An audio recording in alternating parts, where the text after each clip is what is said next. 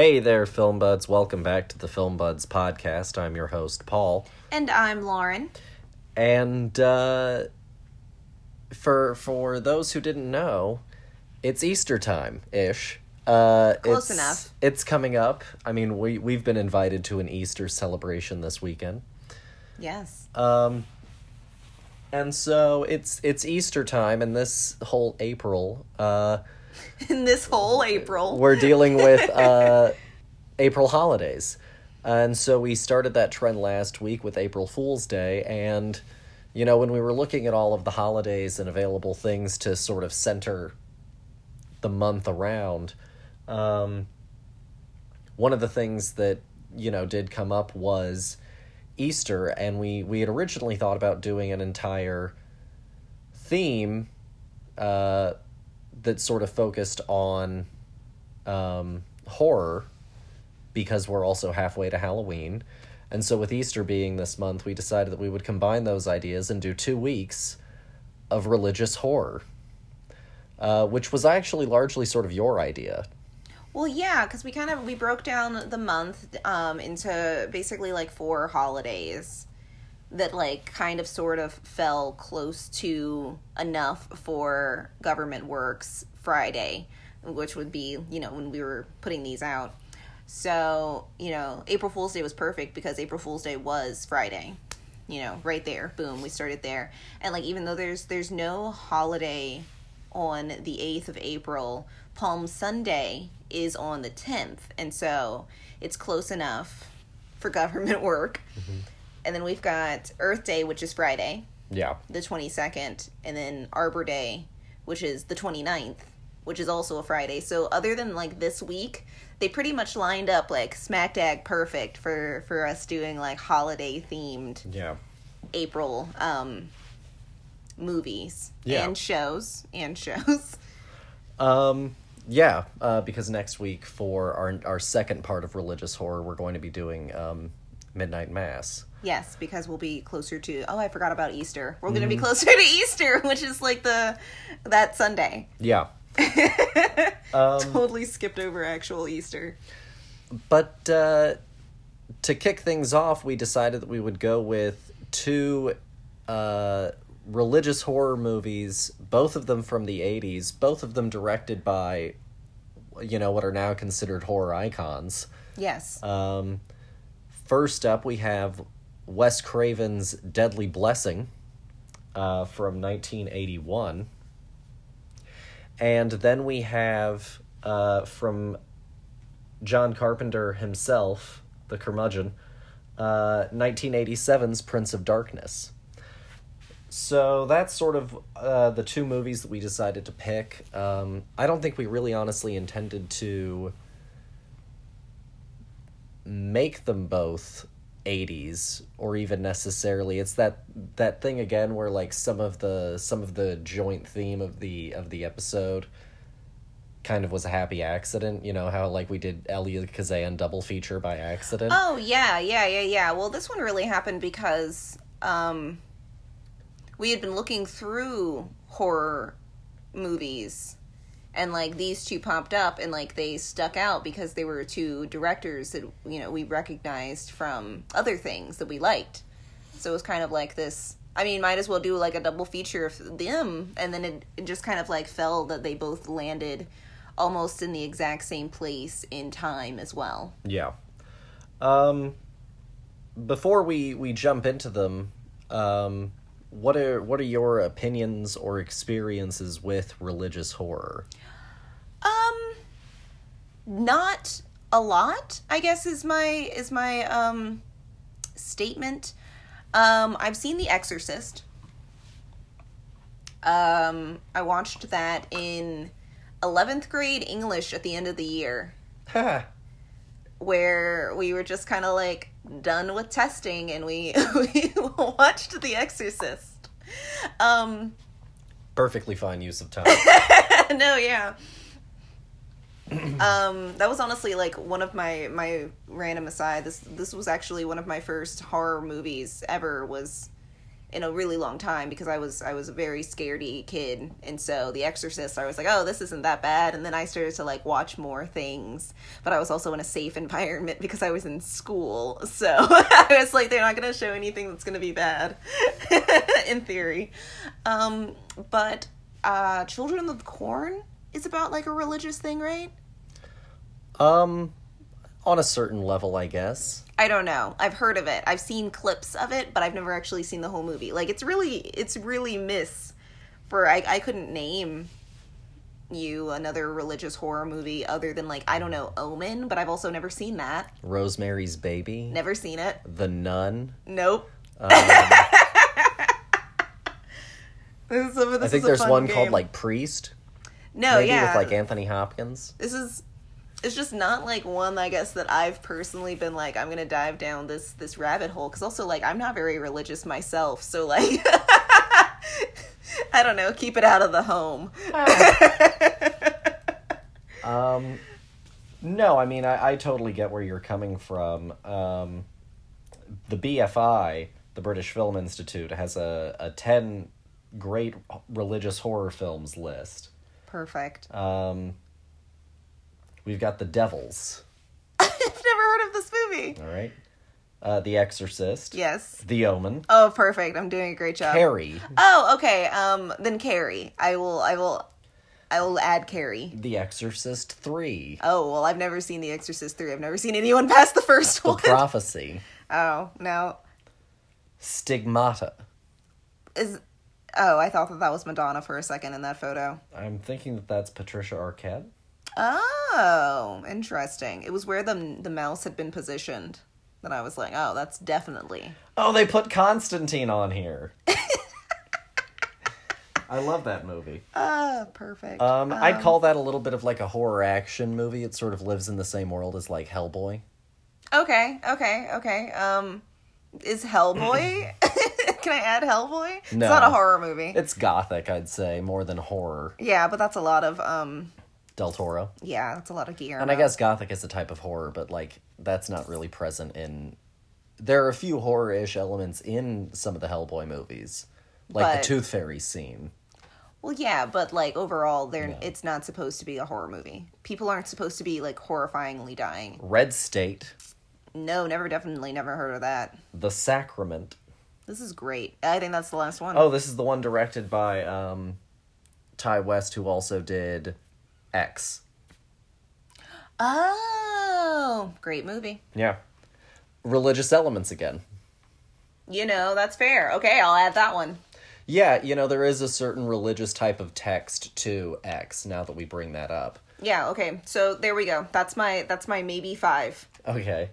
Um no, honestly, I wouldn't say that it's one that I particularly consume a lot of either. I've seen some of the some of the I guess shoddier ones, you know, like like Priest with Anthony Hopkins wasn't really that good. Um I like how you whispered it. Uh, I've seen. I think the Nun. I think I've seen the Nun.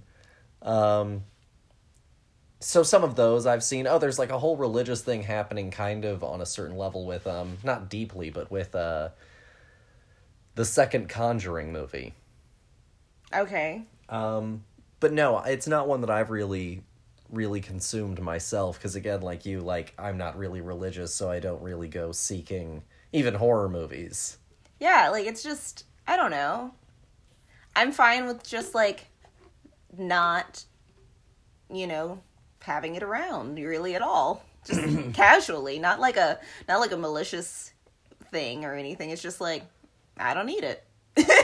No, for sure. Um, the reason that I knew of Deadly Blessing, uh, for a little bit of backstory, is I went to UNCG and I took a horror class. I've talked about it a lot here. Uh, and on top of that, I also had a screenwriting class, several screenwriting classes, um, actually, and a production course with a guy named Matt Barr. Um, and Professor Barr was great. He's um, a very distinct personality. Um, and um, I really enjoyed my screenwriting classes with him.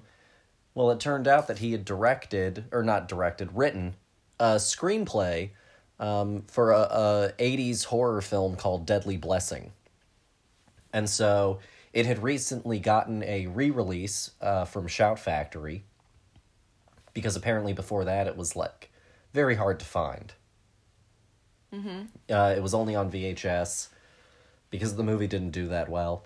Um, and so it wasn't until this re release that was easily accessible. And so we decided to watch it in class and do like a whole sit down discussion with Barr about writing it, the horror themes of it, and so forth. Um, and it was a great time, and I really enjoyed the movie. And so when we were talking about religious horror, since I own the Shout Factory re release, I was like, oh, also, this is an easy win. Um, Perfect. Got to pull something off of the off of the shelf. Yeah.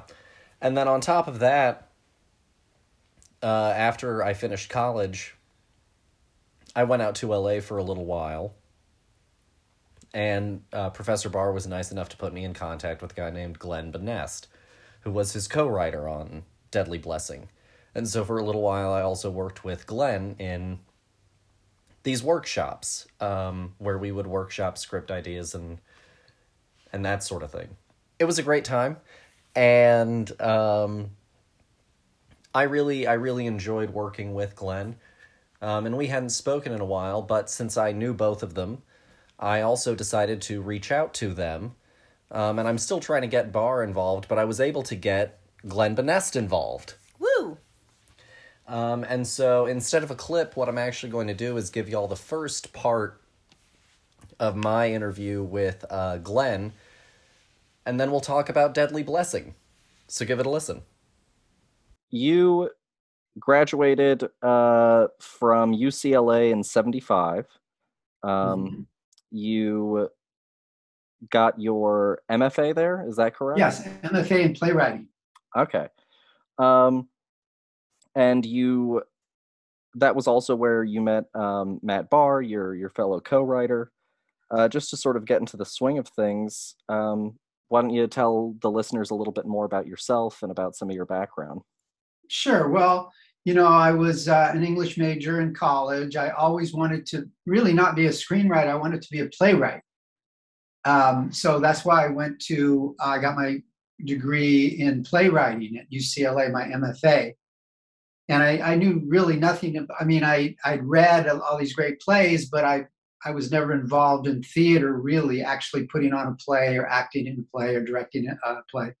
So I wanted to actually get hands-on experience, and uh, it was a really good program. It was a two-year program. The only thing is, I realized at the end of it that I couldn't make a living as a playwright. Uh, you know, there's only a handful of people who actually, you know, uh, make their livings that way. So I, you know, I didn't want to be a professor and do it on the side or do it as a hobby. I wanted to make a living as a writer. So I thought, well, I'm in Los Angeles, so I should try screenwriting because you can actually make some pretty good money as a screenwriter. And um, that's what I did when I got out of the program.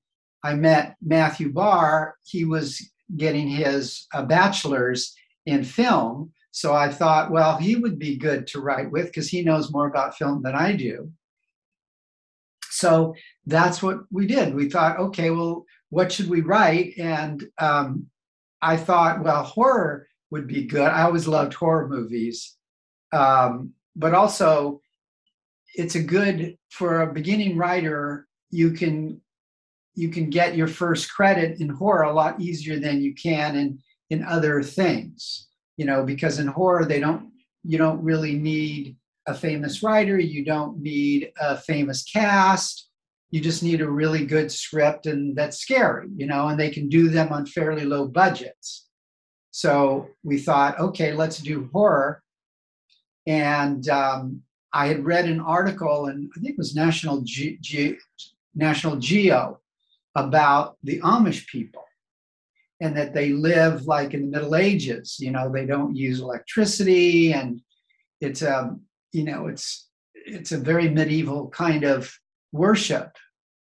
And they're disconnected from the modern world and all that. And they have this you know they believe in um, spirits and demons and things like that.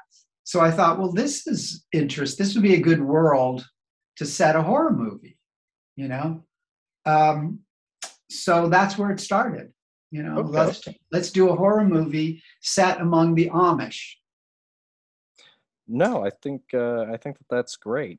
Um, so I, I guess out of a little bit of curiosity, um, when you were planning on on being a playwright primarily, um, were you interested in in telling more sort of um, horror centric plays, or Well, yeah, I mean, I did write a play with a writing partner named Will Sims. We wrote a play called uh, Demons, which was based on the last days in the life of Edgar Allan Poe. So, you know, my interests were always kind of with dark subjects. You know, I liked I liked that. Um, I, you know, I liked the Gothic. I liked Edgar Allan Poe. I liked, you know, those kinds of subjects. So I think it kind of made sense to um, to do horror.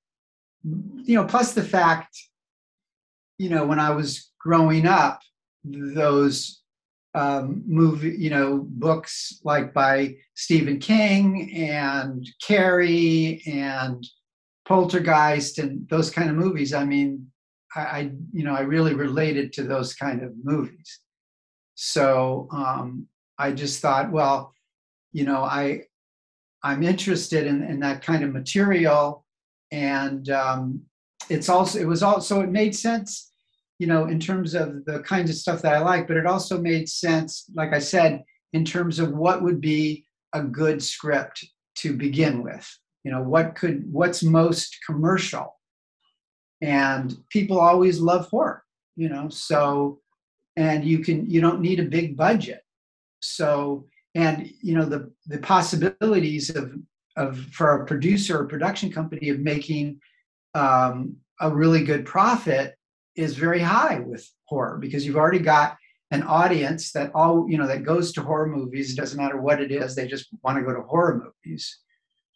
And you got a you've got the possibility of sequels. So for both aesthetic and for um, commercial reasons, it made sense to me.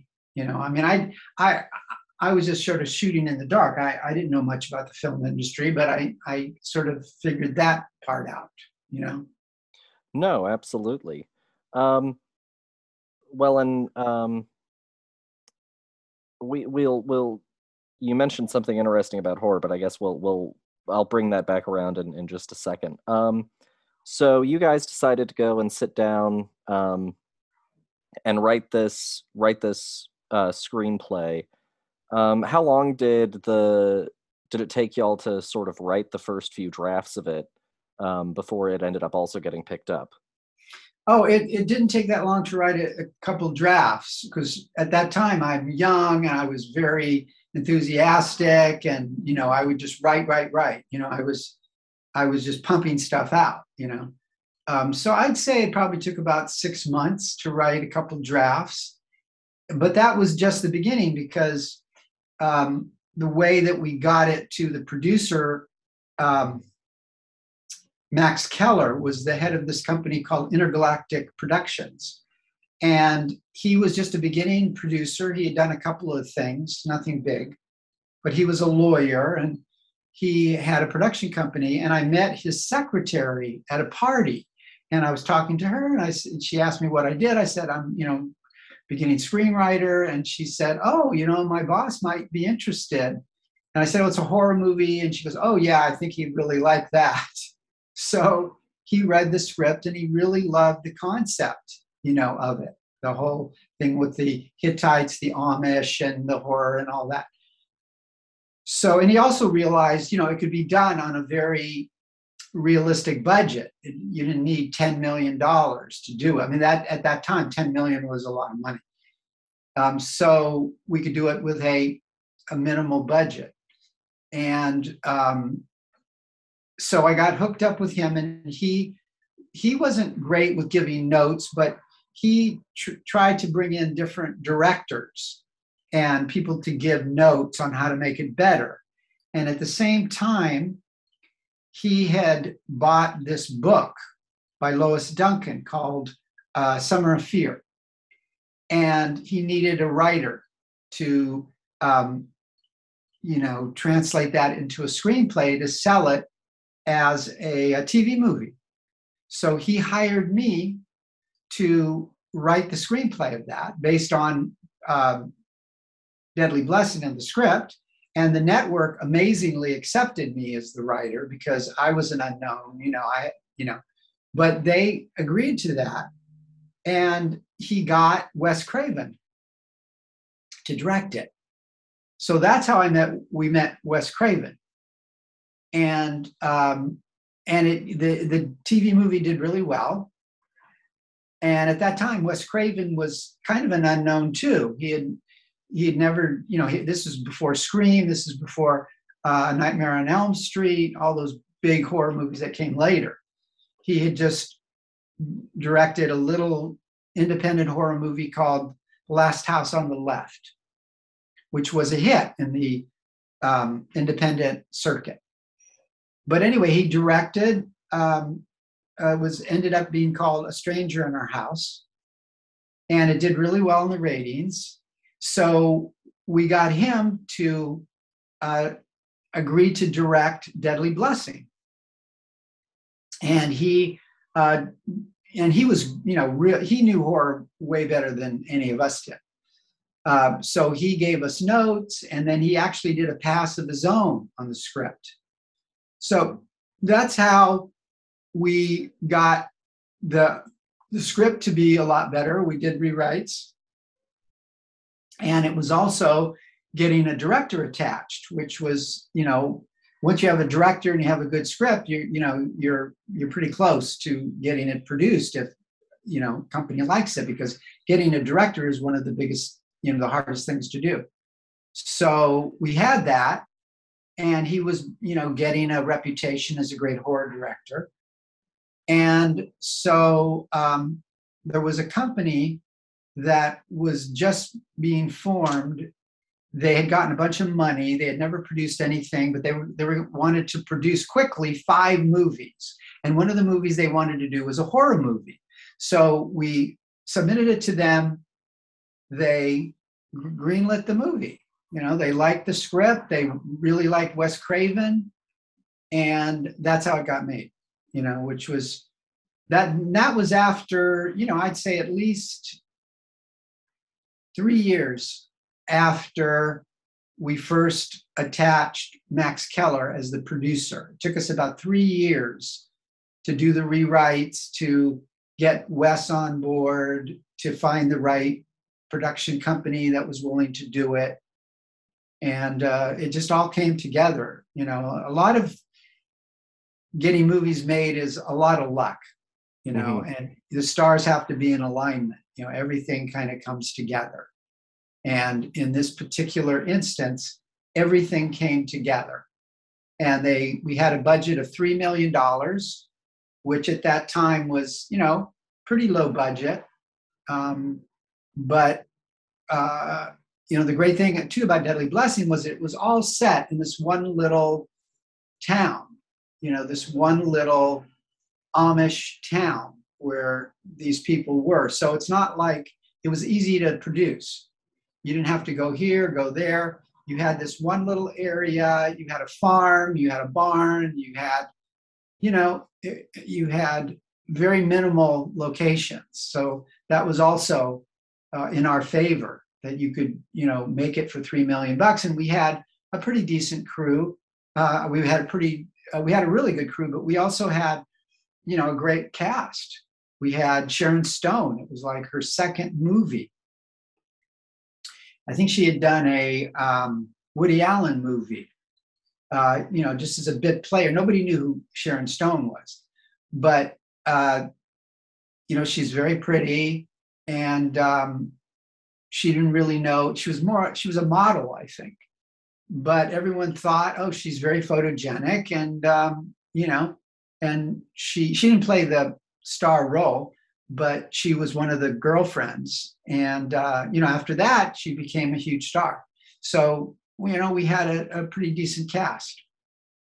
No, yeah. I mean, Sharon Stone, Ernest Borgnine. Um, it was definitely a a great little Yeah. cast. Oh, there was Lois Nettleton, Mhm.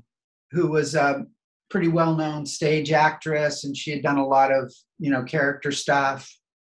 So yeah, we had um, a lot of you know a lot of good actors, um, and that's all you really need in horror. I mean, you don't need a big star.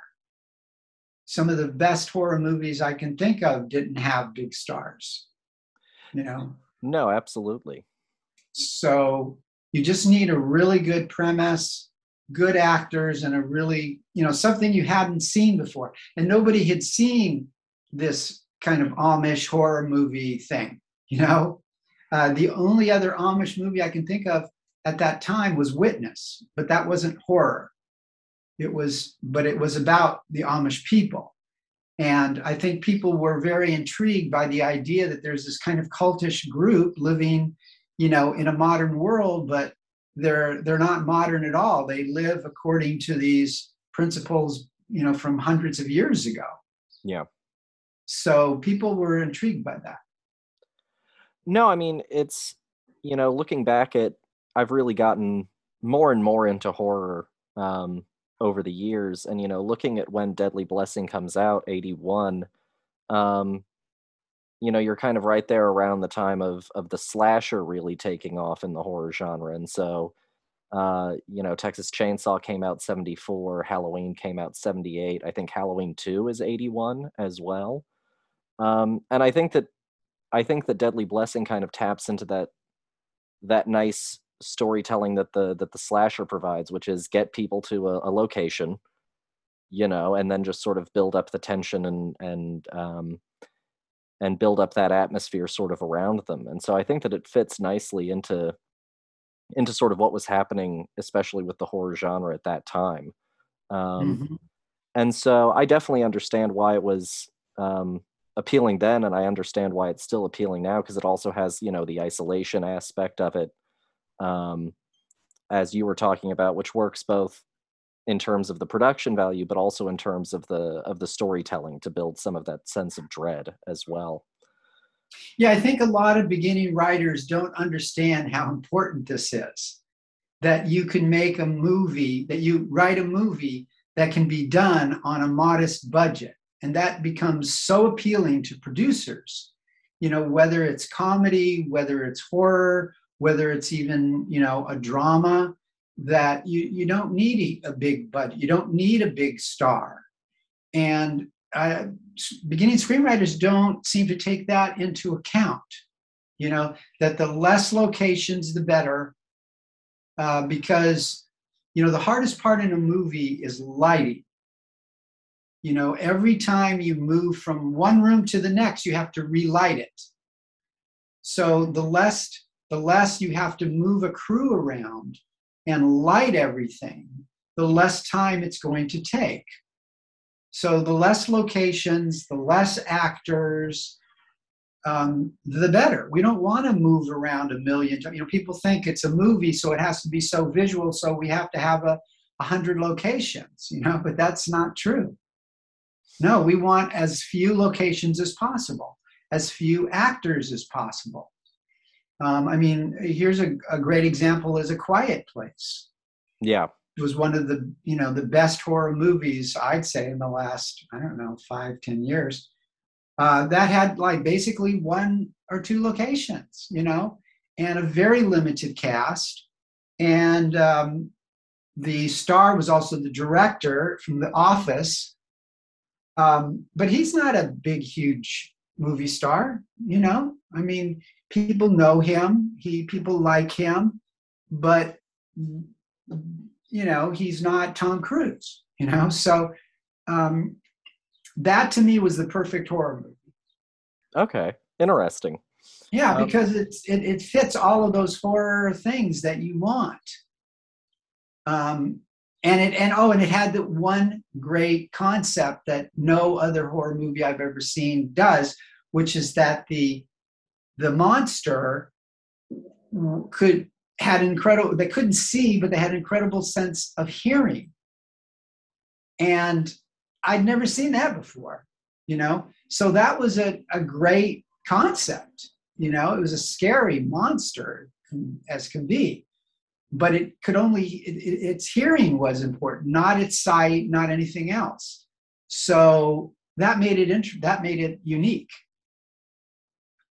And you know it was just very cheap to make and, and look how how much money that movie is made you know? Yeah. So from a producer you got to think from the producer's point of view. Um, what does a producer want uh, they don't want huge budgets because then they have to get big stars and it's hard to get a big star.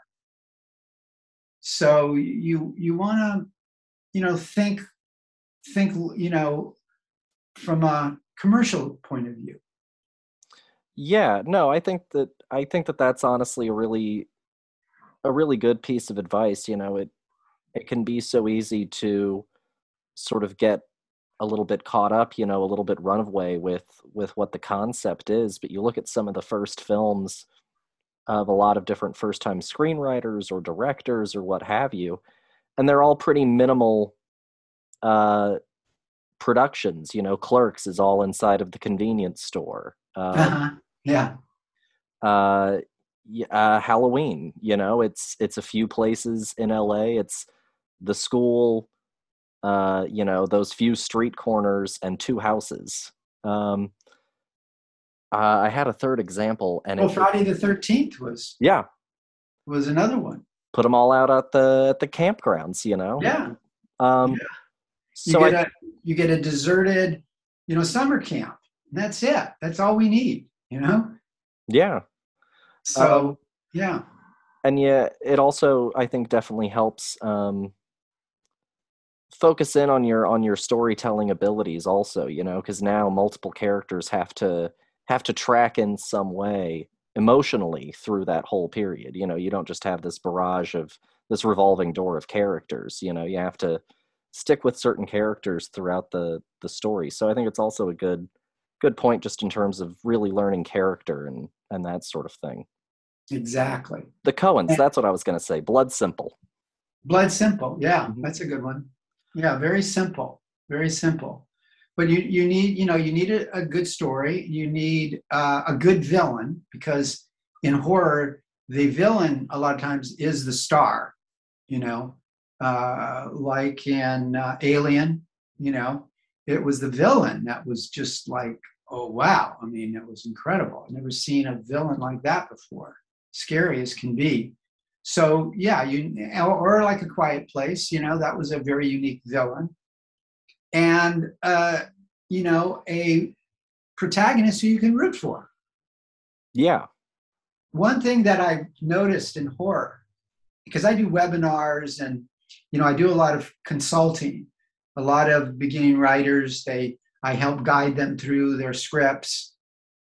And um, one thing I noticed about horror, which is different than any other genre, and that is that in, in other in a drama and comedy, in suspense and action, all these things, characters need some kind of a character arc. You know, they need to start one place and end somewhere else. And that's what makes a great protagonist. They're not at, they're not the same at the end as they were in the beginning, right? Um, Lethal Weapon is a great example of that. Mel Gibson. He wants to kill himself at the end, at the beginning of the movie. By the end, he's joining the family and society. He doesn't want to kill himself anymore. That his char- that's his character arc, and that's a great character arc. And great movies, you know, have great character arcs. But in horror, you don't necessarily need that. I mean, sometimes you'll have a character arc in a movie like Scream has the, the main character has a character arc.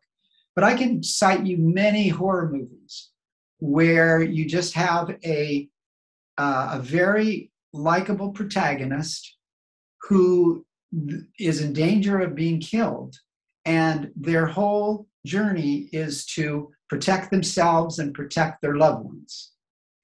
And that's it. They don't change. They're not different at the end than they were in the beginning. You know, they um, they always had uh, they always had guts. They always had um, you know survival instinct. They were strong characters. They weren't weak characters. Um, but they didn't change it from emotionally. You know, from going from one extreme to the other, like you see in um, you know, like I said, like in Lethal Weapon or one of those movies. So uh, audiences love character arcs, but in horror, it's not really necessary.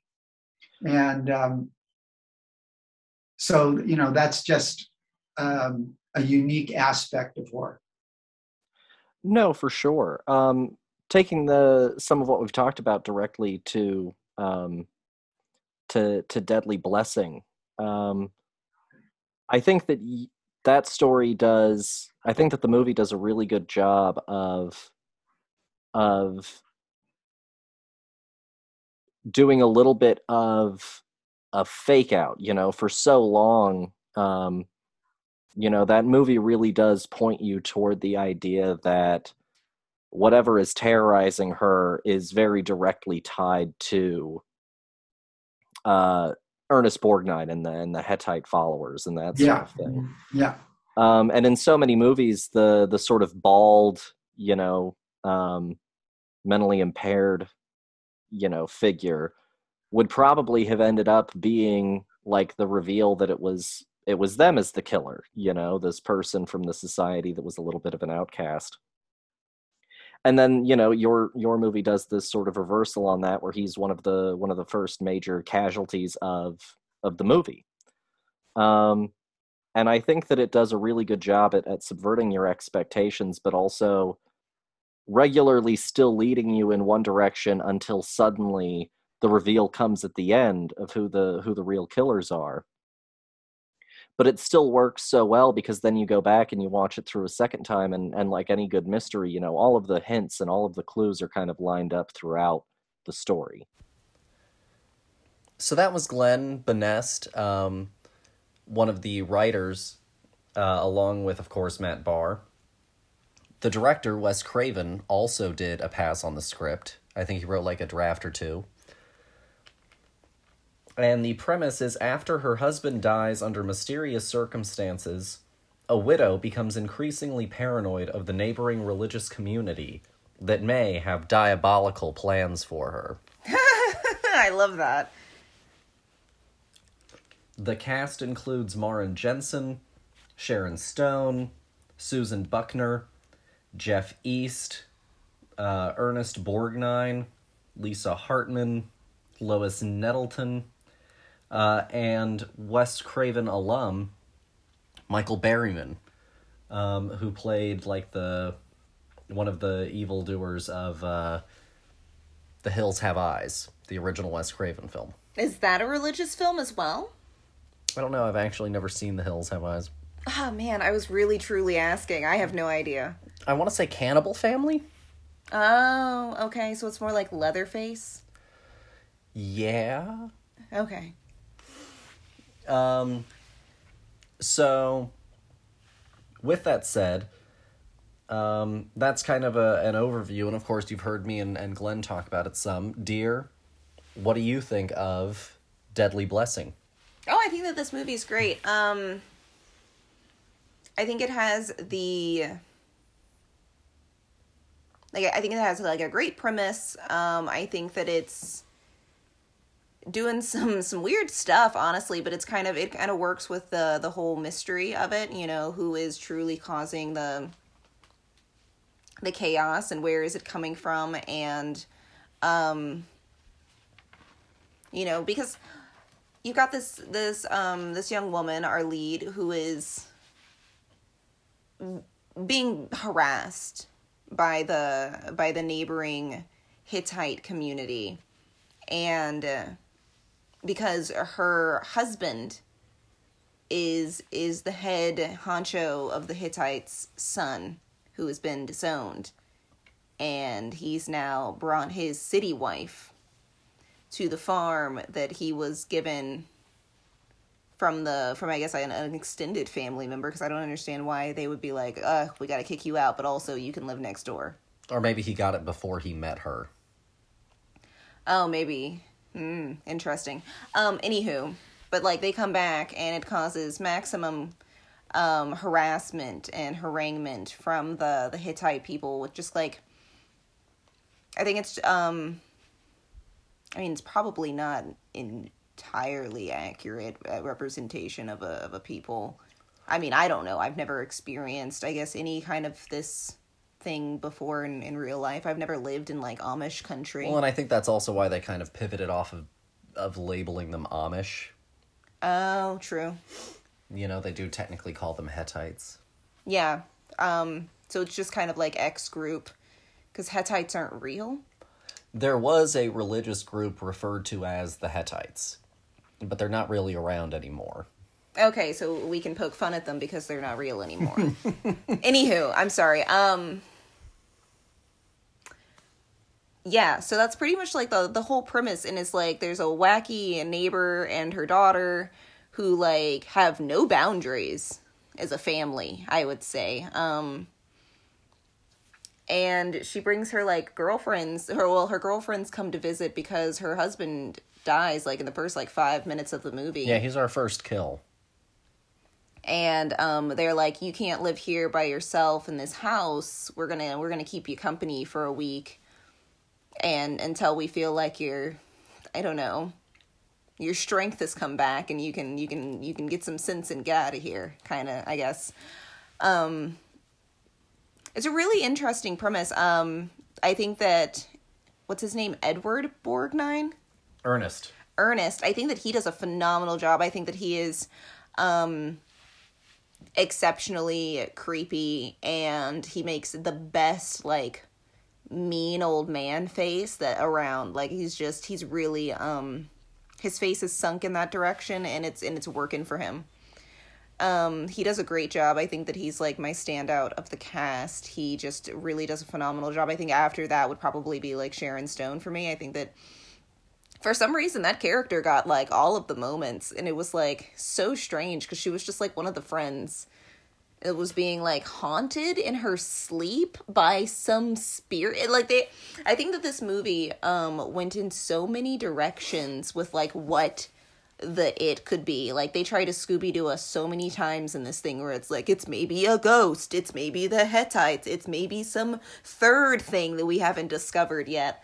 Because she straight up gets haunted by some weird spirit and like goes crazy and everybody's like but people are getting murdered susan that's not her name but um Lana Marcus. lana marcus it was something very beverly hills sounding. So it's funny that you mention Sharon Stone um, having such a meaty part. Apparently, I was watching the the movie with the director's commentary on, and apparently the producers were very hot on having Sharon Stone in it. Mm-hmm. Um, the producers were also. This is just a side note. Insistent on the girls whenever they're like hanging out at the breakfast scene and stuff like that being in that ridiculous like lingerie I was gonna ask about that. Mm-hmm. I'm so glad that you brought that up. I had I had honestly kind of forgotten about it, but like while we were watching the movie, I was like, I need to put a pin in this right here because every single time, not one of them wore a bra. Never, was never the time. once. But it was also it was nipple season all of the time, and yeah, I feel they like were filming in winter. Oh, were they really? yeah they were filming in winter in dallas. Oh, that's and- that's and, fascinating. um, I I still I'm, I'm I'm still gonna say that the producers had a little like nudge nudge in that direction too because they were they were like in their twenties and they were wearing like I've been married for twenty years lingerie. Like I was wh- what the, it was so lacy and frilly but it was it was like the step above I think like an actual teddy. Yeah that's fair. Like it was like oh maybe maybe she would be wearing this with her girlfriends which is a lie. They would all be wearing oversized t-shirts and maybe some some pajama pants that are too old. Yeah, like what are um, you talking about? Wes craven you can tell was was not overly fond of of being pushed in that direction it was it's it's it's really weird. It was like they don't have any personality, so like let's amp up the hot. Except for Sharon Stone who goes crazy. Everybody else is just like, a, "Hi, I'm hot." kind of personality. Um but like other than that, I think that it, I think that it all works in the movie really well and you also have to think about the fact that this movie was made in the 80s you know late 70s while they're writing this thing and then being produced in the 80s like it's it's not going to be the the most like jaw dropping of like character work No, and and Wes Craven, you know, it it was still earlier in his career. Um, this was the first movie, you know, that that Glenn and Matt had ever written. Um, but overall, like, I think it's a really, I really enjoy the movie because I think that, um, I think you're right. I think it does have a lot of really good atmosphere. Um, and I think it does have some good creepy moments. Mm-hmm. And you're right, Borgnine does do tremendous, but Borgnine is like easily the the star hire of the movie. which is such an interesting choice because usually they'll they'll go with like the star of the main cast you know our one of our heroes has to be one of our survivors has to be um our star where in this in this case it's definitely like our main antagonist is like where the money went for this. And it but it's it works so well. I think that like he he carries a lot of this movie for me that i can like and not saying that anybody was bad. I was just i'm just saying that like they were also all kind of flat except for the characters that like obviously were more interesting to write about. You know? Um which were which were the hittites and and our main main papa hittite and um the crazy neighbors.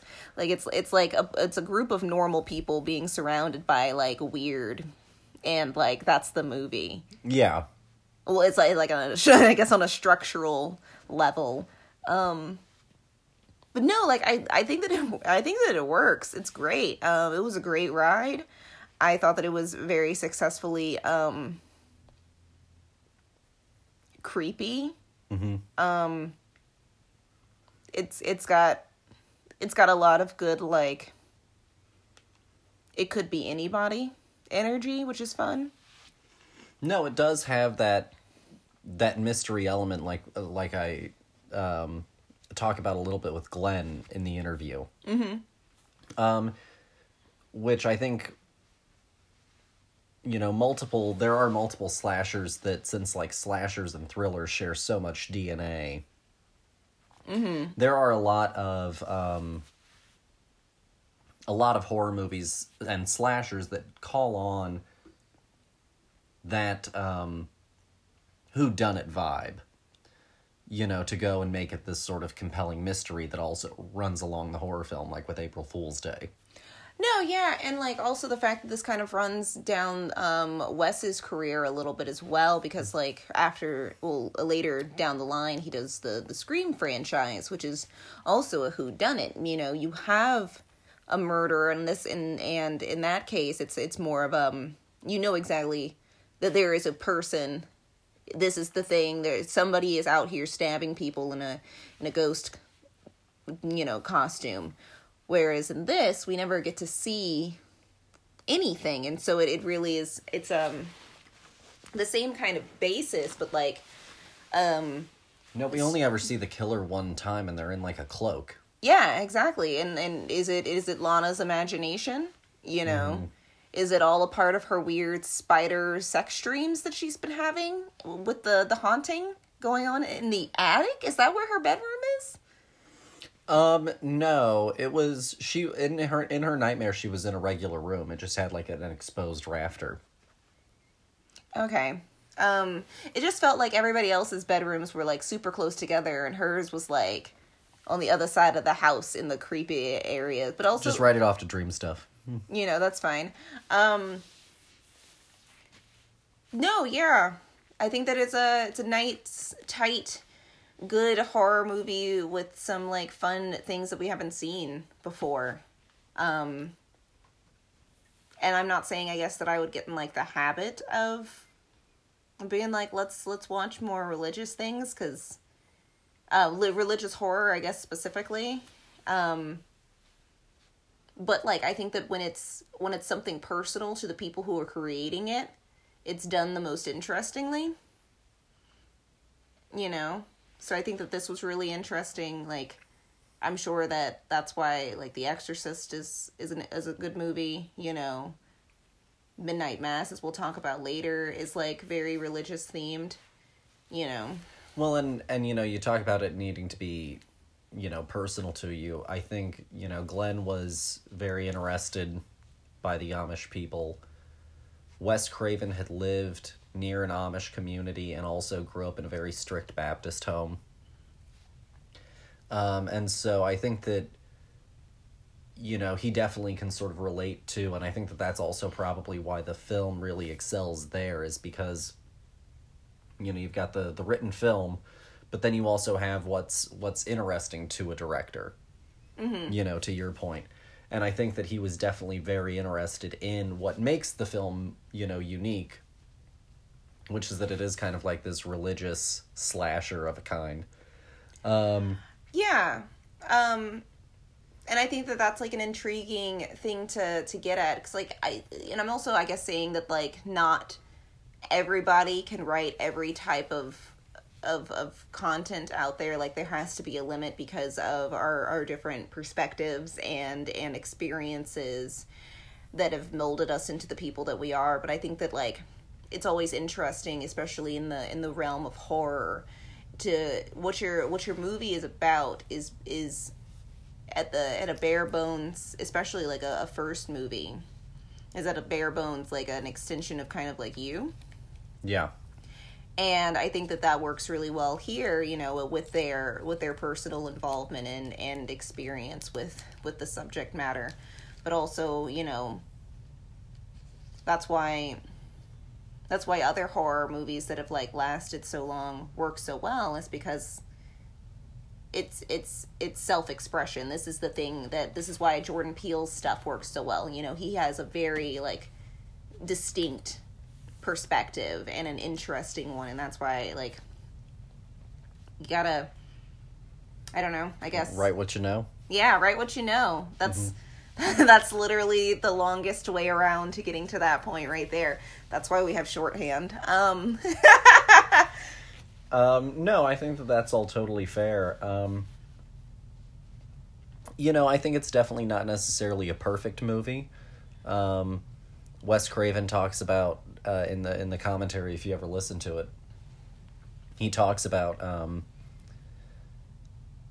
you know seeing places where he'd do something differently, you know, or, or change something this way. mhm. Um, but overall, I think that it's I think it's a really really enjoyable film, and and I I enjoy going back to it um, every so often, because it's just a it's a fun, easy, you know, sort of movie.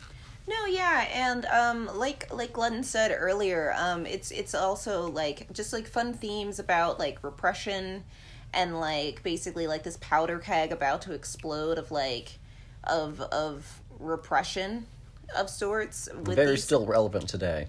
Oh yeah, completely. Um, and like how without the the right places to go and the right people to talk to, um, it can it can be harmful. You know, like the there's a a moment in this in the movie where um, the the the brother of the dead husband who who is the Hittite son John. number 2 yes John um is like trying to figure out I guess his place in like society and trying to like personally go through the like what if I do want to leave the house and the, the family and like have this be my life and like starts flirting with one of the the friends that comes to visit. But he's like betrothed to like a like a second cousin or something of the family. And so he's like really in this like middle ground of figuring out like what he wants to do. And like this there's this scene that's almost like mirrored i would say of like cause and effect basically it's like the scene where he like throws himself at his like soon to his betrothed uh, cousin, um, who who is a whole whole part right there. Um, but he like throws himself at her, and she is not about it and like runs back home and and gets him basically like kicked out of the family. Sounds like a mob story. Um, but then he goes to like the girl that he likes, um, you know, City Girl, and she's totally here for it. And so it's like this weird, interesting kind of like what can and can happen. But then like I guess I don't want to give too much away, but like it's like a climactic moment in both aspects, you know. No, for sure. It's it's a it's it's weird. It's an interesting um, dynamic movie as well. It, it pokes at a lot of threads that are really fun. Mm-hmm. Uh, that guy, by the way, played Huckleberry Finn in the 1970s film, well, well, damn. and he's best known as young Clark Kent from the 1978 uh, Christopher Reeves super movie. Oh, that's perfect. Um, those are that's what my I want my filmography to to look like. I want to have things that people go, yeah, when they hear it. Good old Jeff East. Um, Is that his real name? yeah. Ah, gosh, sketch with him and Adam West. Anywho, um, Uh, but no, so I think that I think that that's all really fair. Um, and and horror so often taps into those ideas of you know the return of the repressed. You know that's what Carpenter was kind of wanting to go for with Halloween. Um, and so I think that it plays, especially you know it it automatically amplifies that theme. The moment that you put it into any kind of strict codified you know religious context oh yeah, it's that's why Carrie works so well. You know, it's um, it's it's it's rebellion from the way. yeah and it's it's so it's it's such an interesting thing because I feel you know it's it's so relatable. We've all we've all been there with Yeah. something. um and so i i think that that again is is definitely to your point the thing that also does really work well for it and and makes some of it so interesting uh so if you had to give a deadly blessing a score out of five what would you give it Um, I think I'm gonna give Deadly Blessing a four. okay Um, I I really I really enjoy it. Um, I could I could I could tweak some choices for sure, um, but for the most part, like I think that it's a really solid like, well done movie. Honestly, um, is this the one where like at the end? yeah Oh, okay. Yeah. My brain keeps forgetting about that because it's it's so shocking. Um, but I'll never tell. um, but yeah, no, I think I'm going to I'm to stick with a I'm to stick with a 4. I think that it's other other than the, the the very very end of the movie. Um, I think that this movie is like a slam slam dunk the funk. no that's fair i'll go three and a half Okay. That's Um, fair. now that we've gotten past the score, to inform uh, the listeners, one, we're about to do another part of the interview with Glenn, and that has spoilers aplenty. Yeah, Uh, and two, uh, I also wanted to talk about that ending that Lauren referenced. so the movie has only vaguely touched at this idea that it's a supernatural element at play. And really, it seems more like a hysteria, kind of like heightened by the religious terror of the of the area. And at the very end of the movie, the producers decided that like they needed a spicier ending. and so they decide to have the main character survive the whole movie, send her friend away, go back inside, close the door, where she's then visited by the ghost of her murdered husband, who gives her a ghostly warning, and then she gets consumed by a dragon demon that bursts out of the floorboards and drags her to hell. That's right. That's right. That's exactly what happens, and it comes out of literal nowhere. Mhm. Um, and honestly, I had forgotten because we watched um both of these in the same day, and like we've watched a lot of horror movies and like sometimes the mind just likes to play tricks on you. And for this one that that ending i was like trying to like play pin the tail on the donkey with this ending in the movies that we've watched recently going no that's not right. Is it here? Oh gosh no that doesn't feel right either. That's why i had to ask you because i was like wait is it this one? Uh it's it's so it's, It's so the extra thumb of an ending. It's it's so strange. Oh my goodness. Um it's such a choice. the more I think about it, the funnier it gets. Honestly. Um Because it just ruins the whole tone. yeah, because it's like Nice, serene, peaceful moment. She's survived. I think that they were trying to get like one of those moments where it's like the the evil never stops kind of thing like even though the killer has been caught at this point and she can finally live at peace that like it's kind of like scream like anybody can be the next terror to her and like what if it is um you know the uh, Papa Joe Hittite or whatever yeah, but then she gets literally consumed into hell. Yeah, yeah, but I think that that was what they were trying to do. But they were like, let's let's jack it up to eleven. Ruin the whole damn movie. Oh god, they were so afraid. They were Yeah. like, what if it's terrible? What if what if it's boring at the end? You know, We need to give him one last scare. it wasn't even scary. What's the thing? We need to give him one last scare. it literally just made me go, why? Yeah. um no, I think I think it's a pretty pretty insane choice and I certainly don't get it.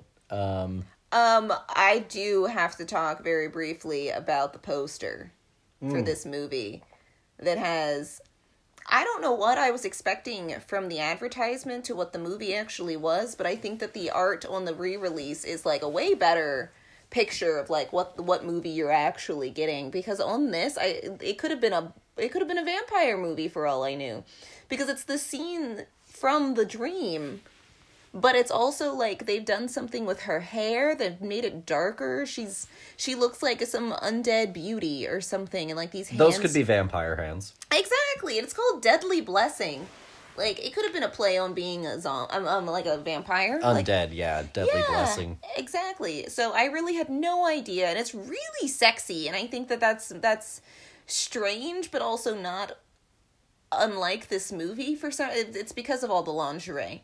Um but just just such a choice you know? I had truly no idea what this movie was about from the from the poster for it. No, that's I mean, it, it definitely I would say gives gives a vampire feeling. yeah all the way. Her hair is black and in the entire movie sharon stone is a blonde No, they they solidly do. I think try to make it look more like it's, um, Maren Jensen, our our main Yeah. character, just more it's than Sharon Stone. it's like they were like oh god people know that sharon's gonna be in this maybe we should have made her the lead i don't know No, um, I I think that, that is probably fair. It's also based on what I know about the producers, based on that that little blip what we've heard that they intended on adding, and the fact that they wanted Sharon Stone so badly. I think it's pretty safe to say that they wanted to sell sex appeal and Sharon Stone yeah to sell the movie. absolutely craziness um anywho Yeah. Um, moving on, we're going to now play the second part of uh, the interview with Glenn, and then we're actually going to go ahead and jump into our discussion of the next film, Prince of Darkness. So, once again, here's Glenn.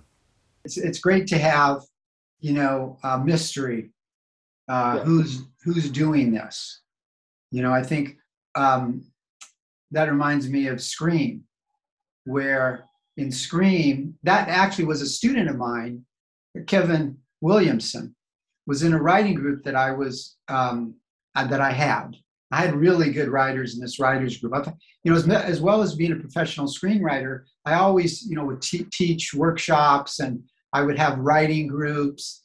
And I had an amazing writing group that uh, Melissa uh, Melissa Rosenberg was in. Uh, she ended up becoming a huge screenwriter of the Twilight movies, and she was one of the producers and uh, executive producers on Dexter, and I mean, she became huge. And the other one was Kevin Williamson, who wrote Scream and all those kind of movies. Uh, he was in that group. So um, anyway, we, we, we worked on Scream. And I thought one of the things about Scream that was so interesting that instead of having one killer, you had two. You know, it was these two guys who were doing this. And I thought that's different. That's a bit of a twist. So, you know, it's really great to have some kind of a twist. You know, I, I keep a- asking people that are writing horror, um, you know, what's different about this than any other horror movie? And you need something different. Just like in A Quiet Place, like in Scream, a Nightmare on Elm Street, you know, this guy exists in your dreams and your nightmares, you know. I mean, you need that because, like I say, we've seen so many horror movies, and the horror, you know, audience is, is just huge, probably bigger than ever today.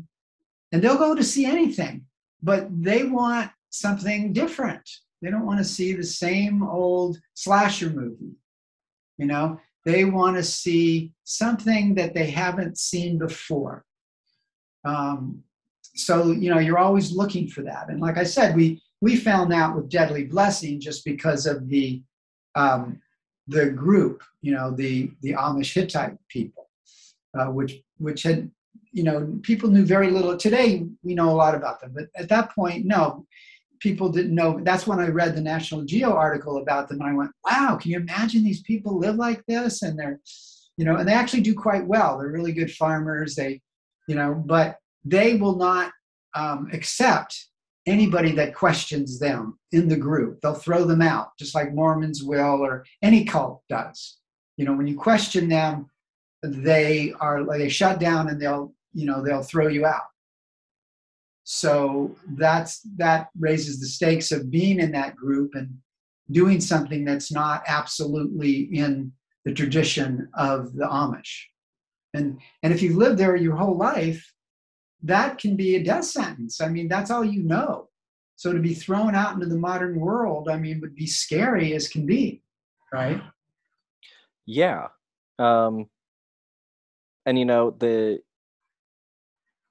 the horror genre is also so much about you know transgressive topics that taking this ultra sort of repressive group um, and putting them into a horror genre uh, a horror film does open up a lot of opportunities to to play with how that sort of rigid structure and how that sort of um, mindset and also how familially you know sort of connected it is can end up becoming something that's horrific you know? And so i think that that works really well um, in in the in the film. Yeah that's another part of horror.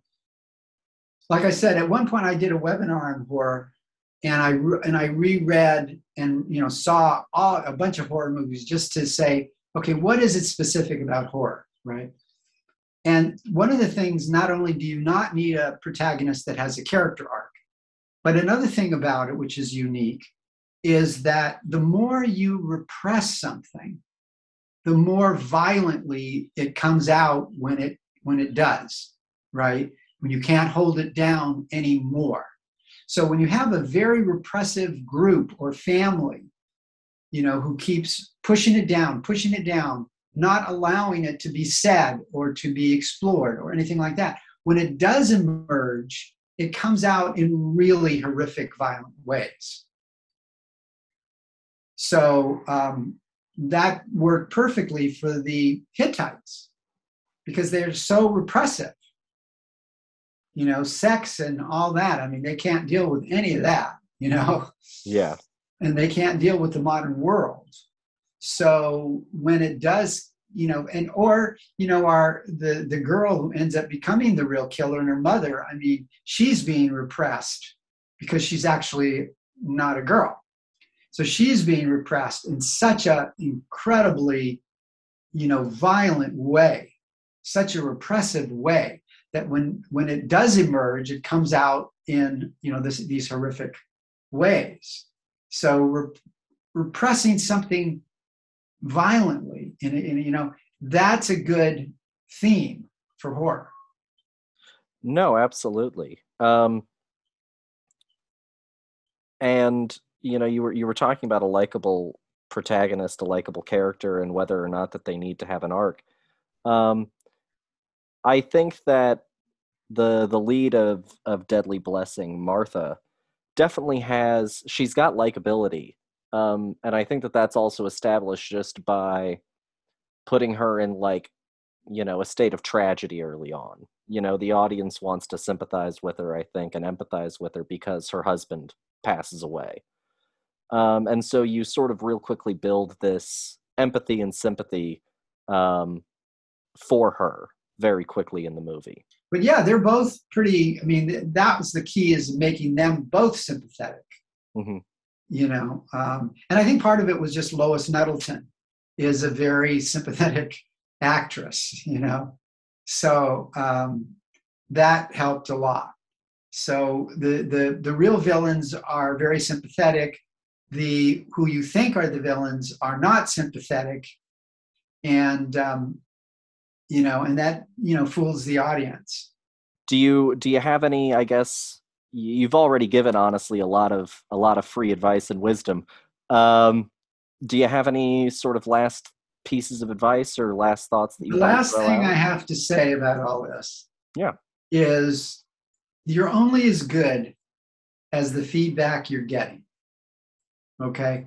So when i was a beginning writer I'd, you know i'd ask my girlfriend to give me read my script you know or, or just a friend who knew nothing about film or nothing about what makes a great screenplay. And they would and i would get feedback that was a lot of times just terrible and i would do a draft and it would made the script even worse. So you really need to work with somebody. And you know i was lucky to meet wes craven. And he gave me great feedback because he knew what he was doing. He was in the business and he had done horror and he knew what made a great horror movie. So everybody needs a wes craven. You need somebody who knows screenplays who knows how to critique them, who knows exactly how to get to the core of what's not working, and then help you to brainstorm and coming up with better solutions. And you do, you know, you don't if you're if you don't go to another beginning screenwriter to get notes on your screenplay. That that's ridiculous. If you were if you were trying to be a great pianist, would you would you work with a great mentor teacher who had already you know um, done concerts and knew everything about playing the piano or would you go to another beginning pianist no you'd go to somebody who knows what they're doing and can give you great advice great feedback. You're only as good as the feedback you're getting. And everybody needs great feedback. Nobody gets it right on the first go round nobody. I don't care how talented they are. You know, you need great feedback. So go to professionals who know how to professionally critique what you're doing and help you to write a better script. Don't give it, you know, I have a, a, a group on Facebook. It's called the Secrets of Screenwriting Group. And I always get these posts from beginning screenwriters saying, who can read my script and give me notes? And I'm going like, why would you do that? why would you ask another beginning screenwriter to give you notes on your screenplay? That's asking for trouble. Go to somebody who's trained to do that. And it takes a lot of knowledge, it takes a lot of work to get to the point where you can, you know, really zero in on exactly what the problems are and then help the person to, you know, fix those problems. That doesn't come from just graduating from NYU Film School. You know, that comes from a lot of work. So I'm just, you know, amazed that beginning writers want other beginning writers to help them with their scripts. I mean, that's that's absurd. No, no athlete goes to they athletes go to professional coaches who have worked with in that sport for many years and they know exactly how to make like in tennis they know exactly how to help um, you know somebody like rafa become a great tennis player they don't go to other beginning tennis players to become their coach. You know so you just have to be very careful who you're asking advice and notes from because you need great feedback. No i think i think that that's i think that that's another really well said point.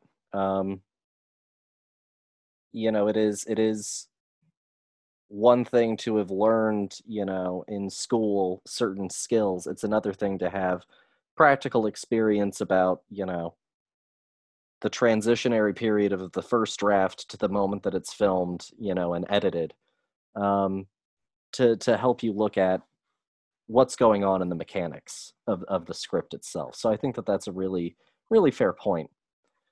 Um, thank you so much for agreeing to come on. Well, it was it was a lot of fun. I, it was nice going back to those golden days of Deadly Blessing. So that was Glenn. Um, we hope that you enjoyed having him on. It was a great time talking with him. Mm-hmm. Honestly, mm-hmm. it had been um, it had been like I said a long time. Uh, it had been like six years since I had talked to Glenn, so it was nice to see him again. He looks well. and we we definitely thank him for for coming on. Yes. Um, and and being so so gracious and generous with his time. Um, moving on, we're now going to Prince of Darkness, which came out in 1987. It is written and directed by John Carpenter. Uh, a group of graduate students and scientists uncover an ancient canister in an abandoned church, but when they open the container, they inadvertently unleash a strange liquid and an evil force on all humanity. And it stars Donald Pleasence, uh, Lisa Blount, uh, Jameson Parker, Victor Wong, Dennis Dun, uh, and most importantly, Alice Cooper. Um, wait, wait, wait, what was his name? Street Schizo. Perfect um, who I saw in, in co- who I saw in concert with Nick Delgadillo. Absolutely wonderful. He just plays like a bum on the street. Yeah. Uh, so, dear, since again they've heard me and Glenn talk for a while, why well, don't you take us away on Prince of Darkness? Okay. Um, Prince of Darkness is it, it's like for me um what if we took like indiana jones and put put satan in it? You know what i mean? Like they bring so um also i love the fact that the the thing blatantly lies about them opening it. It just it just kind of does that. Like they don't actually get to open it. They they talk about all the time how it's locked and they can't figure out how to get it opened. It just starts to like become more powerful and that's how it opens. But anywho um this movie for me is is very much um they they bring a bunch of people who are who are the best of their fields and like graduate students and all these smart people who study things like ancient you know sanskrit. And they bring them all to this place and don't tell anybody what's going on. And they're yeah, like, a lot gotta... of them are also the the students of like a like a moral philosophy professor. Yeah, is that what he is? I don't. I don't even know. They they all had like, and I'm the botanist. you know. Mm-hmm. um. So yeah, it's it's or like Atlantis, where they're like the best of their their abilities, going to go and find Atlantis. But this time it is to try and figure out what is in this weird canister of ancient green ooze.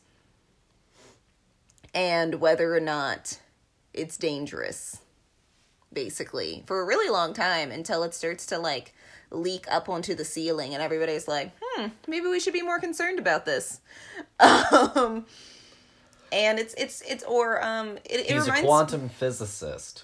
Oh, it uh, this movie reminds me of a lot of different movies that have all kind of done these same tropes. Um because I, I just I just keep thinking of more movies that have done this like let's bring all of these different people of different backgrounds together to solve a problem. Um but with all of that being said, I I liked this version of it. Does that make sense? Yeah. I think that it is unique enough. Um, I think that it is um, because it, I've I've never seen anything like this. Like they're in like an old, like an old library or something. That's been They're in the basement of a church. yes, that's been now kind of like because of the the spirit of of of Satan or whatever is in this ooze is like powerful enough to sway um people and things of little mind basically and so like all of the all of the homeless people in the street end up end up being like an, a, a mindless zombie and like Mob, yeah. and all of like the blah uh, the the like bugs and things are like acting strangely and like trying to like covering the windows like there's one scene where there's a bunch of worms just like covering a window and they're like how odd as they all just like continue to do their thingamadoo on like really old 80s computers um and slowly one by one they get picked off like an alien No, yeah, well, and, and that's exactly the sort of classic setup for for slashers and and also for mystery films that are like an Agatha Christie thing, you know. yeah You get everyone together that has the particular background that's sort of a cultural shorthand. Mm-hmm. For some type of person. No, yeah, they were like the Power Rangers. There was there was the black one and the red one and the yellow one and the blue one. Like there was they all had their gift. Yeah. uh heart. Um That's right. Oh god, so- Captain Planet, I love that. Love you. Uh, no, I think I think you're right. I think that I think that it it definitely f- uses that structure very distinctly. Um, and Carpenter talks about how the fact that like the mob of of like the homeless was definitely also a device to kind of like keep them trapped in the location. Oh yeah, no, it works really well. They like barricade them at one point, but then the next scene, I don't know if you noticed this, everything was gone. Don't worry about that. it was it was like poof. It was all an illusion. Where it might have been the, spawn of Satan being born or something. I don't know. Uh, I think that everyone does a pretty good job for the most part. There are a lot of characters in it, you know, especially comparatively to like, you know, Halloween. Um, Yeah, um they're only distinct by basically the fact that we have a pretty diverse cast for the for for the 80s. You Yeah. know, and and that helps a little bit. You're like, "Oh, you know, there's there's the white girl who's our who's our free spirit girl and and, and then there's like, you know, I don't know. the stuffy one. Yeah, yeah. The there's the the Asian guy who's like kind of an asshole, you know. Uh, you've got our leading man with the mustache. Oh, it's terrible. Uh, you've got our old guy, Yes. not Donald Pleasence, and not the not Professor Birack Birack. Um, but the old white guy, that's like one of the other professors. Oh yeah, that's just like around. Yeah, yeah, Yeah. yeah. You got the bald guy. Mm-hmm. Um, and then you do have Donald Pleasence, and I think that John Carpenter he talks about just wanting to have worked with Don Pleasence again, and I think that he just really enjoyed listening to Donald Pleasence monologue, Oh yeah. and yeah. so he definitely wrote like a very monologue heavy part for Donald Pleasence. and it's really funny how um and this is no knock at at Donald Pleasance whatsoever, but um for the most part like his priest uh, I a priest, right? His his name is just priest. I didn't even know that they didn't even give him a name. Um, well, his his performance as priest and and Donald and um Loomis. and Loomis are almost like the same type of character.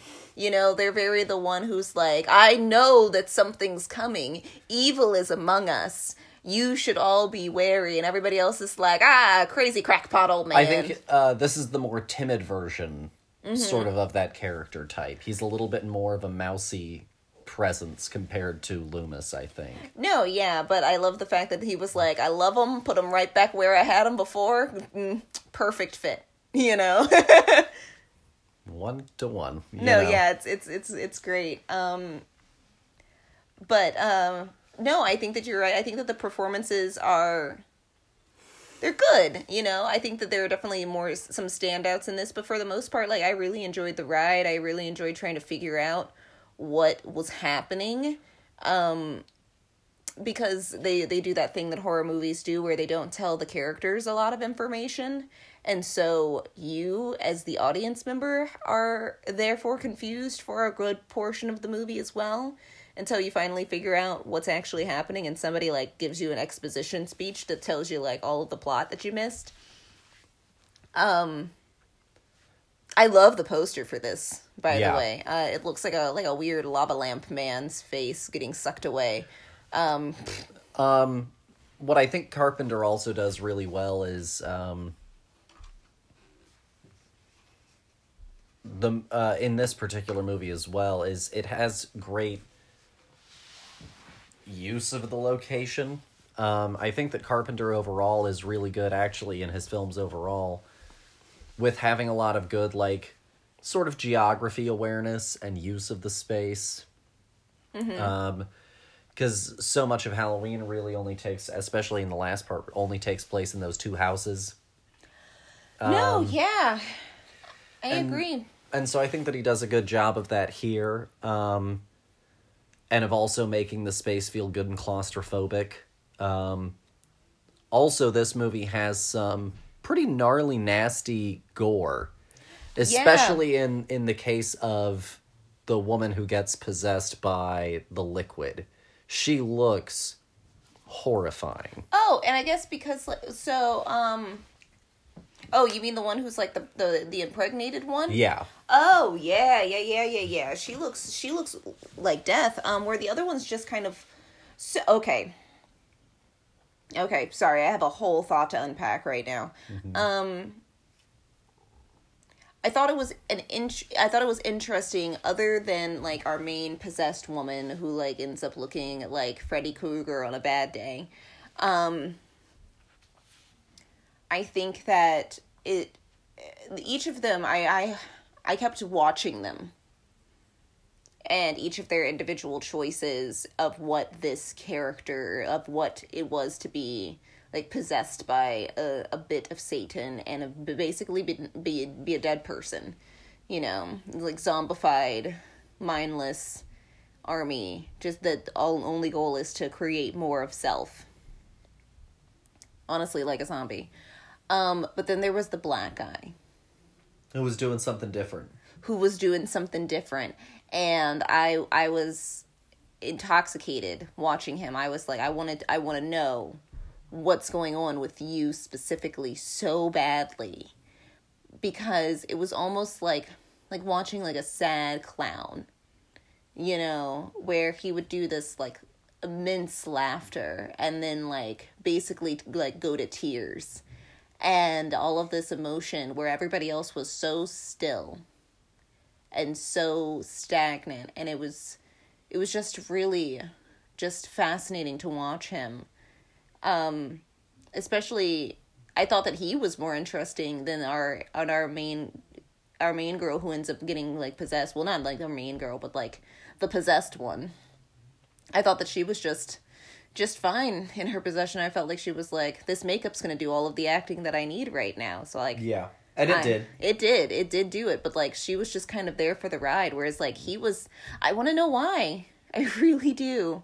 And maybe that's just like me as an actor, but like it was so cool. Well, on a certain level, he also is the only one that does the like like self harm.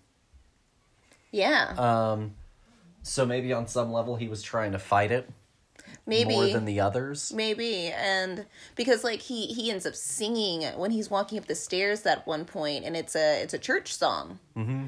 And it's um oh gosh, yeah, I just it just it it took me the whole thing. I I really wanted to I wanted more of him. Mhm. No, I, I, um, I agree. I thought that he did a tremendous job. Um, you are right. He is one of the one of the more standout possessions of the film.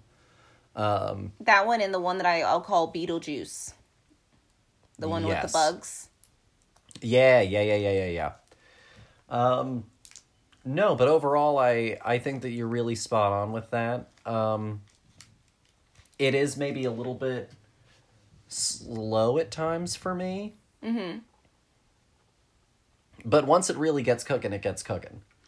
Yeah, um I will I will completely agree with that. I gosh, what is this movie called? Prince of Darkness. Prince of Darkness. So we talked about this earlier at at lunch, but I have a really hard time with the names of these movies. Both of them. both of them and um it's because i find them so just like i guess generically interchangeable almost at a certain point. Like i could call the other one prince of darkness just as much as i could call this one prince of darkness. And i could call this one deadly blessing just as much as i could have called that one deadly blessing so it's like a it's for me i'm just like ah it's it's it's it's movie name torture honestly. It's it's one of the the the the harder combos for me. Because also I guess for me it wasn't very clear of what the the the science mumbo jumbo led to them discovering that like Satan was in another dimension. Like which which buttons were you guys pushing? You know, which science buttons were you pushing because um it was just a bunch of gobbledygook at certain points in I guess it was a mixture of like calculation and translation. I mean, yeah.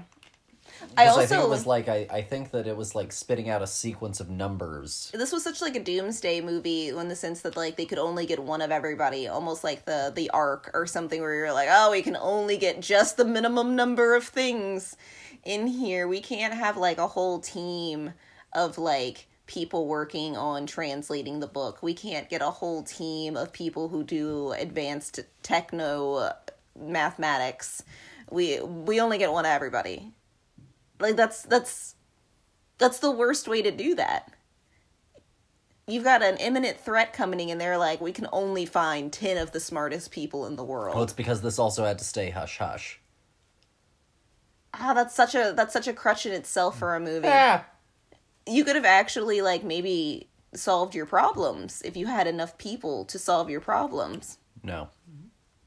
It makes it seem like everybody in the world is just either these five smart people or the 10 homeless people outside and that is it. Where is everybody else? They're not necessary.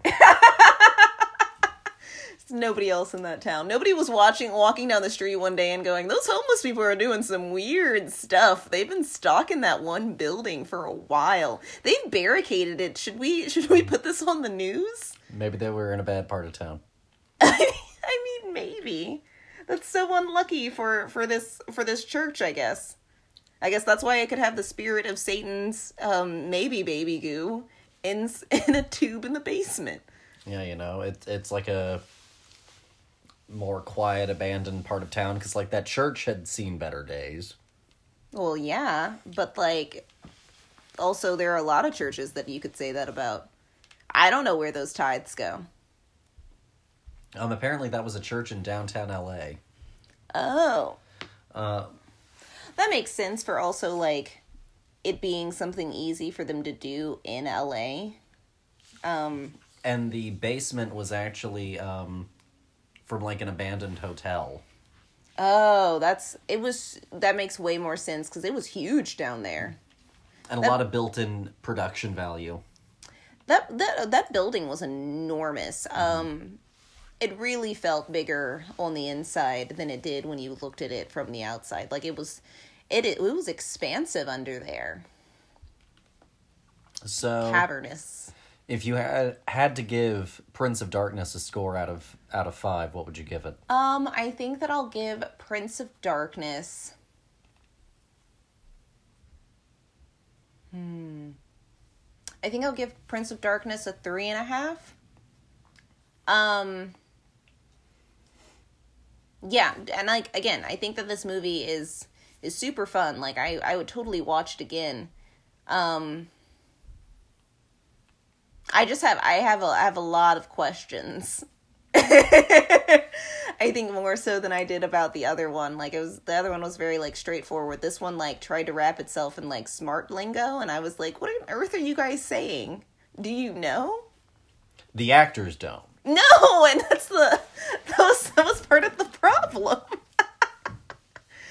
but honest, um, some standout performances all all around. Um, nobody that I had really seen before, other than the people that I've seen before. Um, but like most of the cast was like New, new to you? new faces. Yeah, I guess that's what you know. Glenn talks about with the the whole um, you Yeah, you don't don't need a star. You don't need a star.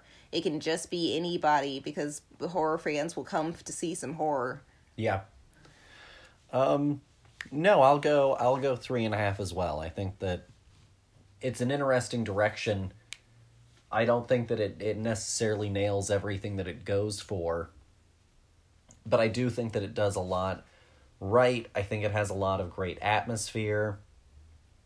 I think it's got a somewhat, um, you know, sort of uh, tragic ending that works really effectively. Um, and it has that great sort of twist cut off ending as well that I think works better here than it did in Deadly Blessing because it also sort of leaves it off on a cliffhanger. Yeah, Um, and I thought it was really good. I, I not perfect, but very, very enjoyable. yeah. Um, I mean, for me, this movie was like one step away from like having maybe a Busta Rhymes kung fu fight in it, and I think that that might have that might have helped it. no, no. Um, jokes aside, I loved them digging through the world's thickest wall to get get homie out of the out of the closet. I I was like, he's right there, he's right there, and they just kept adding thickness to that wall. I swear, they were like, crap, they got through the drywall too quick. It's actually brick. that was the part that, but it's not just brick. It's it's like three layers of bricks thick. I I don't I don't I'm not an architect, but I think that that was plot. Ah. I don't know what you mean.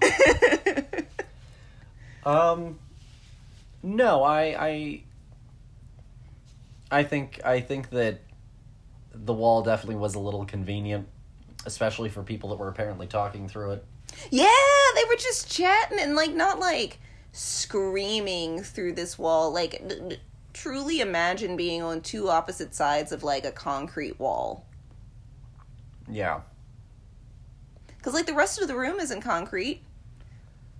It's just it's just this this one brick wall. Like it's it's just uh, why? Um, How is this even the same building? But beyond that, Old construction. I think that this was a, a good f- sort of first start for religious horror. It sort of tackles it in very different ways. No, yes, yes, yes. Also, um, this one is um way more like upfront. I think with like what it's about, whereas like the other one could be like interpretation. You know, what do you think it's about? I think that this one is like, no, it's like the spawn of Satan or something. No, yeah, this one um with Deadly Blessing religion is a part of it and it drives a lot of the suspense and atmosphere. But at the very end of that movie, it's not really the thing that's that's the villain. No, yeah. Whereas like this one is like it's it's a vampire story, is but man versus, you know, Monster. evil yeah, of a religious type. Yeah, exactly. You know, this isn't man versus man. This is man versus some some supernatural force. And yeah, And so this one definitely does tackle it way more way more directly. Um well, I guess it's been kind of a, a lengthy episode because of uh, the interview portions as well. Yes. So um, Do we just want to sort of do what we're what we've been watching and then yeah, and let's um. let them let them go and enjoy the rest of their life in peace? Oh yeah, I need to I need to remember to close this notebook. The the pages are are very much starting to to rip out of our dear movie notebook. Um maybe maybe I'll put the put the in a binder. I don't Maybe. know. Maybe. Um but what we've been watching recently is um so literally the only movie that we watched between the April Fool's Day episode and this episode was Death Becomes Her. Together. Yes, for uh, for Bruce Willis, we watched that actually after we recorded last week's episode. Um, that was our date night movie. Yes, yes, yes, yes. Um What did you think of Death Becomes Her? Oh, I thought it was a great movie. I thought it was super campy. Um, but you know me, I love a campster piece. Um, I thought that everybody did a phenomenal job. I don't, I Great don't. Bruce Willis performance. Yeah, really different than like what we usually see him do, um, which is very like action man Joe kind of kind of thing. Where this one he was just like an everyday guy who who kind of like I don't know, stumbled upon some luck, but then just kind became miserable. And like he was just kind of like like an accountant is how I would call his character. Like whatever your visual in your mind, you think of an accountant. Like that's that's what his character was. Yeah, you know, he he's the one out of the three of them. They all kind of have a similar underlying problem, mm-hmm. which is this internal dissatisfaction. Mm-hmm. And you know, he's the only one that finally learns the lesson. Yeah. You know, out of the three of them, and he plays it with a lot of heart and a lot of charm because it could be an unlikable character. Yeah, he could be he could be an asshole. He could be he could be um some scummy dude that you're like I want the worst for you. But like he does he, I think that you're right. He um he is likable enough that when he gets his his happy ending that like it's it's it's it's good. It's worth it, you know, even though like he did do wrong. Like he's he's become a different person. He's metamorphosized whereas like they didn't change Yeah. you know um i think that i don't get to see a, a lot of michelle pfeiffer's career that's michelle pfeiffer right No. that was goldie hawn Yeah. oh see damn it i do this all of the time where people who have like similar facial s- structure where i just go yeah like mental swap um i haven't seen a lot of goldie hawn's career like at all and so it was nice to to see i've seen a lot of her daughter um Kate Hudson. Kate Hudson's career because like she was in everything when we were growing up. It's felt like, um, but like Goldie, never got to see anything of her. It was really nice to to watch something with her. Young Meryl, Meryl Streep is fantastic in any age you can get her, but this was this was truly a funny character that I really enjoyed watching. And she is she is she's got a lot of physical comedy that's like perfect. She's she's really funny. She's shockingly funny. Yeah, you wouldn't know because like I think we we have this idea of who she is now and we're like, "Oh, you know, Meryl. Meryl, like Oscar winning, you know, best actor female Meryl." Whereas like this was she's I don't know how old she is in this, but like she's definitely much younger and so like she's probably not as well known as she is now, you know, less less demigod worthy status Yeah. in the acting community but like i think that that's also then why she can be so so funny and so loose and so interesting in this because she doesn't have to worry about being like also the woman who did Julie and Julia. Mm-hmm. You know what I mean? Um, yeah, the Iron Lady. Exactly. Um, no, I think that I and like them as our three main cast is is such a fun dynamic uh group of people. really really enjoyed this movie. Really good. Um, would recommend. Would watch again. You yeah, it's one that I would pick up. Yeah, for sure. Um, it was a it was a surprise one for me because I had never heard of this movie before we watched it, and when we had been discussing watching um, a Bruce Willis movie um, in honor of of of our dear Brucey, um, we I had been thinking about like all the movies that I watched him in, and they're all kind of you know his action phase. Like I, but this was this was so fun when you recommended like a weird, um, campy dark comedy. Uh, sign me sign me the hell on up.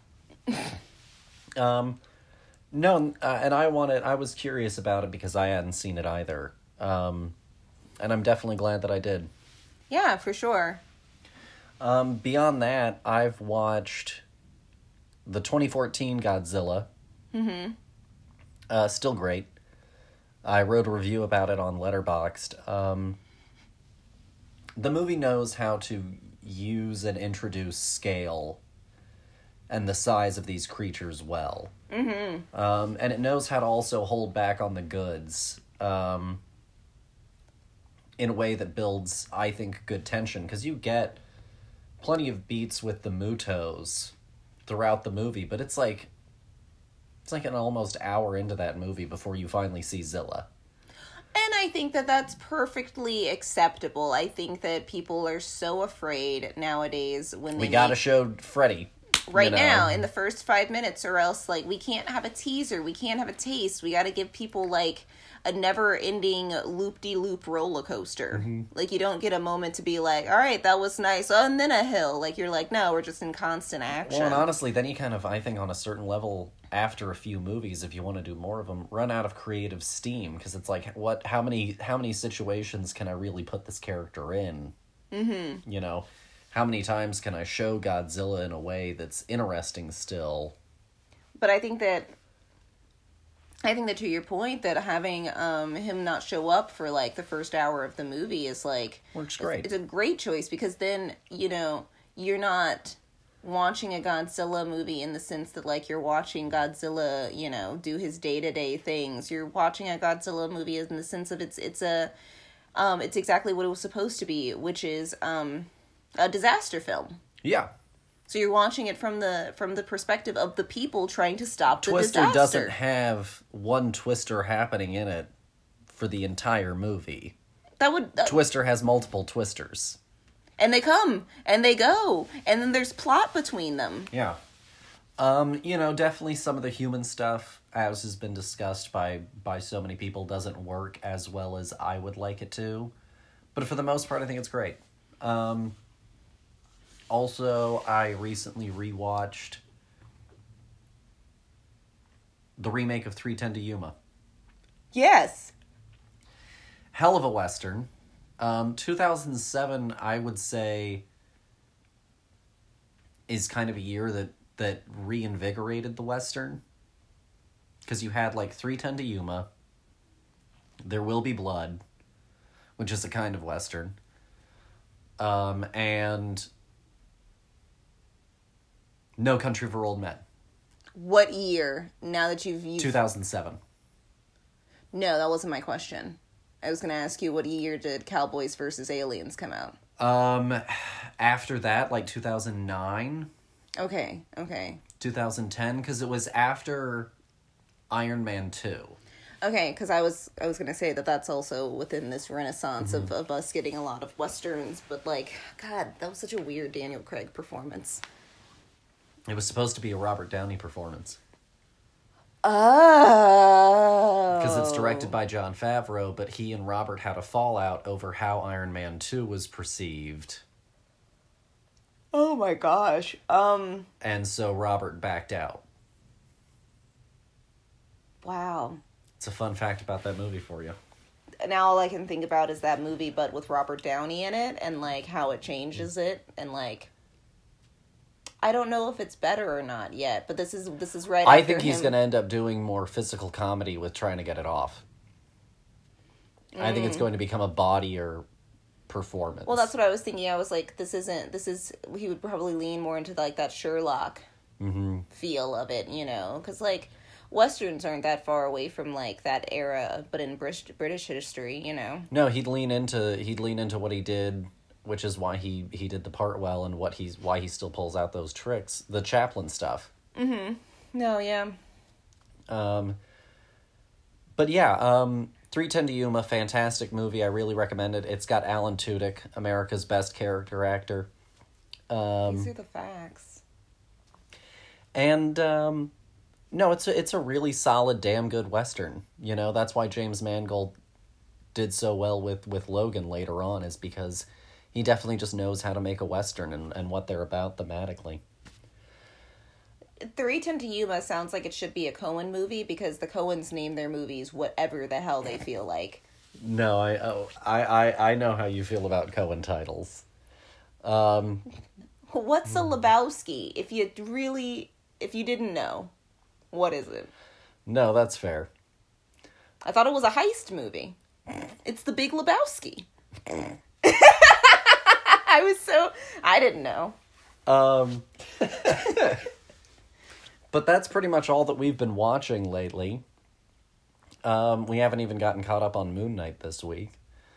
Oh no, but we can do that this weekend. Yeah. Um, that's pretty much all that we have for y'all. Uh, be t- sure to come and uh, we have a bonus episode coming out Saturday. So be sure to check back on podcast or on our website. Um, for that, of course, check us out at thefilmbuds.com or at any of our social media. Um, you can listen to a longer version of the interview with Glenn on his website. Once I have information on that, I'll I'll keep y'all up to date on where you can go and listen to that. Um, I'll also link all of Glenn's websites and stuff like that down below. Um, on Monday, the 11th, there's also going to be a review for the straight to video film Wormwood Apocalypse. And you can go and you can read my review of that. Um, our, our review coming up on Saturday is going to be Everything Everywhere All at Once. Uh, the new A24 film from the director duo Daniels, uh, starring Michelle Yeoh and Jamie Lee Curtis. So definitely come back to hear how we feel about that. Um, and I think that's pretty much everything. Yeah. Oh, also, of course, next week when we do Midnight Mass. Yes, yes, please come back. Um I'm I'm excited about it. Yeah, hell yeah. I can't wait to to jar on and on and on about that. so stay tuned. No, it's going to be a great time. Um, dear, anything else that you want to say to listeners?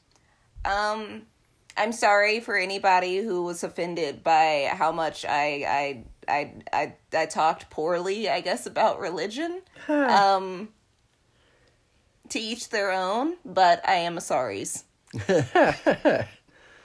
Um, no, you know, religion is is you know for a lot of people a very touchy subject, and we certainly don't mean any offense um, by anything that we said. Um, and yeah, you know, to each their own. Religion is a very personal choice, and you know, if that's your your cup of tea, take a sip. Uh, yeah. So Take a sip for me, I guess. yeah. Beyond that, though, that's pretty much all that we have for y'all. Religious horror is, of course, a very interesting theme to tackle, and it'll it expresses itself very differently Yeah, yeah. It's just in in next week's. Uh, I mean, just from these two alone, honestly, uh, I think all of the things that we've chosen are, are very different flavors. yeah, because also you know, in both instances, also, you know, religious figures do ultimately, in some way, play a part in in the saving of the day. Ah, interesting, interesting, interesting. More on that at eleven. Uh, so not without merit. Yeah. Um, but yeah, thanks as always for listening. Be sure to check out everything that we have coming up. Be sure to check out everything that we've already done. And we'll chat with y'all next week. Bye. Bye.